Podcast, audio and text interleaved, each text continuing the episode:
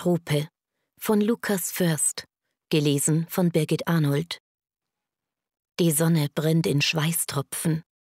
Blendet das brennende Auge, das den Horizont absucht, ob etwas wäre, das nicht grün ist und schlingend. Die Hitze brütet sich auf unserer Haut aus. Und die Haut hat Flügel. Sie summt und surrt. Das dicke Wasser verstopft den Fluss. Es wimmelt. Der Fluss ist Fruchtwasser, lebt und verwest in einem Atemzug. Der Gestank des Lebens hängt in der Luft, ein Fleischbaldachin, den Pedro kaut, weil die Luft in Millionen Moskitos sich in seinen Hals drängt. Er spuckt sie aus. Die Luft ist Seim tausender Blüten, die ihre faulige Süße, ihr Triefendes in die zerrissenen Mäuler speichelt.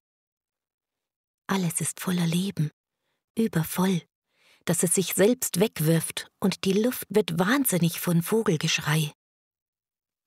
Pedro trinkt Mescal und schwitzt ihn aus, so dass man ihn destilliert von seinen Muskeln lecken kann, die zucken wie verdauende Schlangen. Die Schläge der Ruder, das Wasser, das sich vor unserem Kanu teilt, als schnitten wir mit dem Bug Fleischstücke aus dem Fluss. Die Trommeln, die durch den Dschungel hämmern, sind unsere Herzen. Die Blätter rascheln unser Blut. Malaria ist ein Nebel. Ich rieche nach Schweiß und Blut und Kot ein Tier, das rennt, um Aas zu werden. Meine Kleidung wird nie mehr trocken werden, alles wuchert, aber die Gedanken sind dumpf, schwere Wolken, die wir in den Himmel atmen. Wir verdunsten, wir regnen auf den Wald herab, der Boden trinkt uns, die Wurzeln saugen uns auf. Wir sitzen in den Bäumen als Papageien, als Affen, ein Kannibale schnitzt den Speer, auf dem unsere Köpfe glotzen. Aus dem Grün, das um sich greift, nie satt wird, sich selbst umschlingend erdrosselt, schält sich ein brauner Fleck Ufer. Davor ist das Wasser ölig. Petro bewundert einen Benzinregenbogen, der über lebendigen Schlamm schimmert. Auch mir ist nach Tränen, als sich meine Augen an eine Cola-Dose klammern, wie an einen Rettungsring in schwelender Lebendigkeit etwas Kultur. An morschem Holz verteuen wir das Boot. Stumm entladen die Einheimischen das Boot. Ihre Füße sind harte Erde, ihre Blicke erloschen. Sie brennen weiter, tiefer im Wald. Hernandez dicker, feuchter Bauch quillt unter seinem Hemd hervor, der Nabel, er kratzt sich an seinem Wanst, hinterlässt Schlieren von Schweiß und Dreck. Er will wissen, ob wir alles dabei haben. Wir trinken warmes Bier. Auf Hernandez Schoß sitzt ein Mädchen. Sie ist fast nackt. Ihre Brüste sind klein und fest, ihre Augen weit weg, das Haar fast blau. Er lässt sie uns ihre Möse zeigen. Sie ist waldig und zähen Harzes. Als wäre ihr etwas aus dem Körper geschnitten worden, hängt sie weit wund zwischen ihren braunen Schenkel, und das, was ihr entfernt worden ist, rennt durch den Wald.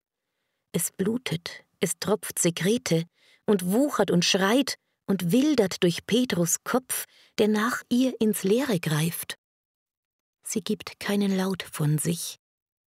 Der Dschungel brüllt und kreischt die Nacht dunkel, den Tag hell. Pedro ist eine Schlange, die ins Unterholz kriecht. Hernandez Augen sind Schlammspringer.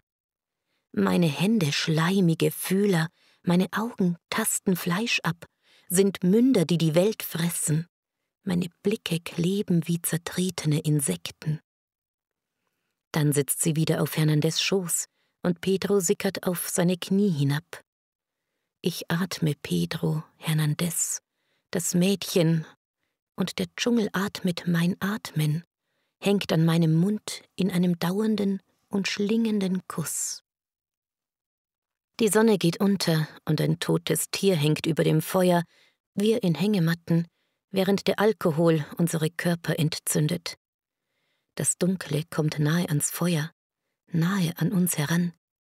Dann kriecht es in mich und hat die Augen des Mädchens. Die nackten Kinder mit den dicken Bäuchen jagen dürre dreibeinige Hunde in den gierigen Fluss, der tausend Mäuler hat und Krankheiten an uns vorbeispült. Meine Gedanken sind dumpf, meine Lider halb geschlossen. Meine Gene fliegen durch den Himmel in einem Moskito, den Fledermäuse fressen. Ich lebe einen Schlaf, und der Wald schickt mir Albträume, durch welche das Feuer etwas Vernunft rodet. Von fern höre ich Trommeln, von fern schlägt mein Herz, das ein Kannibale kaut. Roh triefe ich von seinen Lippen, er trägt meinen Kopf an seinen Lenden. Er verschwindet im Wald, der Wald in ihm, ich mit beiden. Aufgewacht, später und in Tanga. Das Leben ist nicht so und hier, es ist anders und dort. Betrachte ich ihr Fleisch, das verstreut auf dem Bett liegt. Sie weint nicht, lacht nicht, sucht sich wie ein Puzzleteil, das Blaue, das Stück Himmel, das fehlt. Draußen Hitze, in der Ferne Berge sind abgenagt, verdorrt, flimmern. Die Erde ist bis auf die Knochen verbrannt. Wer unschuldig bleiben will, blutet sein Leben lang. Am Rand der Stadt, im Ausfransen der Häuser, ringeln sich Lehmbauten in den Himmel.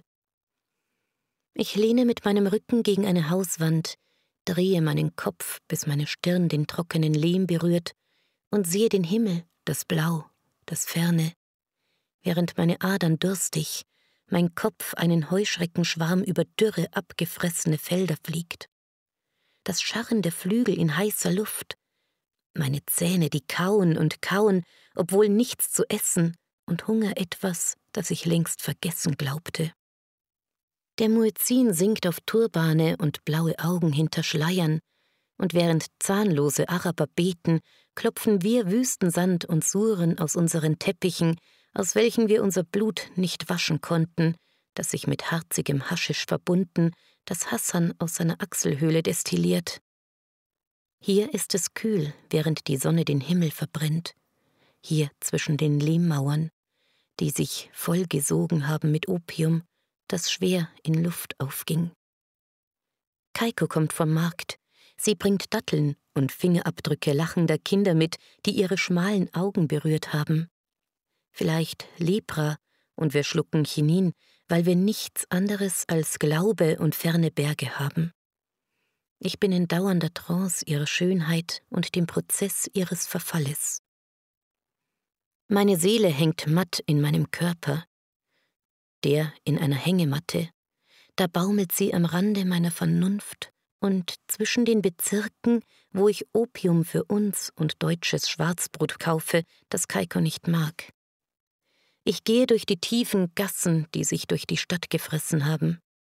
Manche wirken wie ein versandetes Ufer geschwemmt, und ich trete auf die Basare wie auf Kakerlaken, die unseren Schlaf stören.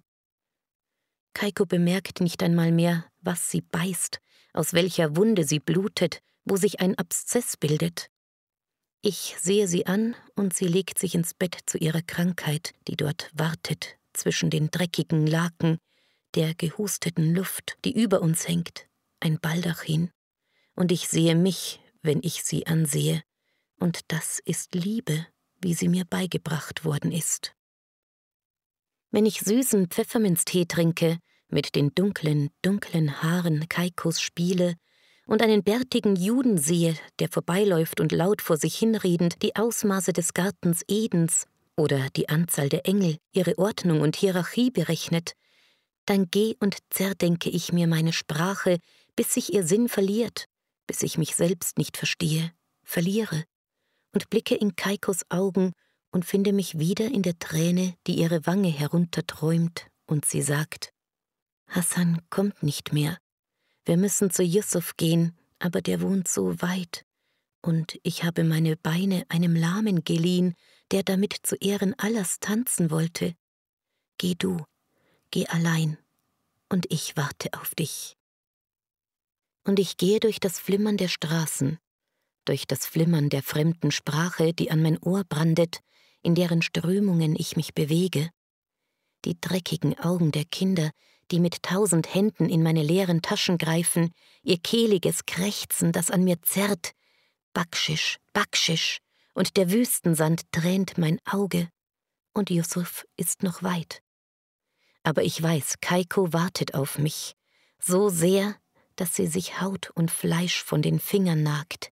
Sie wartet so sehr auf mich, dass sie aus dem Haus rennt, schreiend, weinend, klagend, so außer sich, dass sie vermummte Witwen fest in ihr verhangenes Fett drücken mit Worten, mit Singen, das Kinder beruhigen soll, oder Lämmer vor der Schlachtung. Sie drücken Kaiko gegen ihre blauen Flecken, geißeln sich mit meiner dürren Kaiko, die sie gegen ihre Wunden werfen, damit sie mit ihr und um sie weinen können, die durch die Stadt irrt, als wäre sie eine Wüste. Yusuf isst Datteln, und seine fette Mätresse kocht reines Heroin auf. Ihre Zähne sind aus Elfenbein. Yusuf hat ihr das Gebiss ausgeschlagen. Yusuf betrügt mich, ich weiß es. Aber Kaiko wartet auf mich. Ihr Sehnen brennt in meinen Muskeln und liegt in Yusufs schwarzem Lächeln, seinen harzigen Händen. Kaiko, du lastest schwer auf mir. Deine Lieder sind wie Fächer, verbergen und entdecken. Wie du deine Braue hebst, wenn mein Begehren sich an dich drängt, als würde es regnen und wir hätten nur einen Regenschirm. Du kämmst langsam dein langes schwarzes Haar, und ich denke an Papierdrachen, deren Flügel schwer von Regen sind.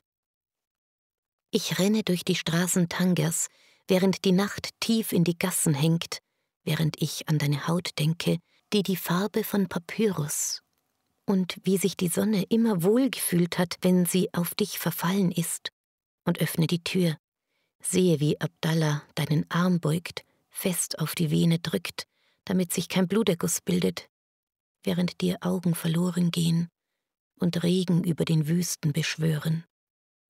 Abdallah spricht aufgeregt Arabisch mit mir, ich verstehe nicht. Er schlägt mit einer Hand in seine andere.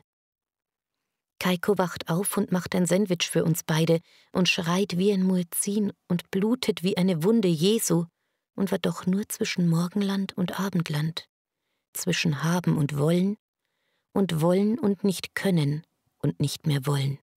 Und sie blutet seitdem nur noch, und ich küsste sie auf die Augen, in denen ein Halbmond aufging und verging, als sie starb und die vermummten Frauen schrien meine Trauer in einer fremden Sprache für mich hinaus.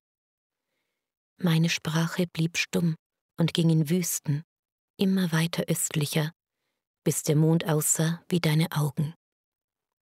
Kaiko ist tot, zerfallen zu Staub, den der Wind verweht und auftürmt in Dünen, versammelt zu endlosen Wüsten, durch die ich irre, während mir Sand in die Augen weht. Mit einem Schiff verließ ich Tanga und Afrika und Kaikos Leiche. Zurück in Europa, Deutschland, in einem Winter, rieselt mir immer noch Wüstensand aus den Schuhen und meine Bräune verliert sich. Und jetzt, wo ich die Worte habe, ist dein Ohr längst verwest und von dir nichts mehr übrig als diese Buchstaben.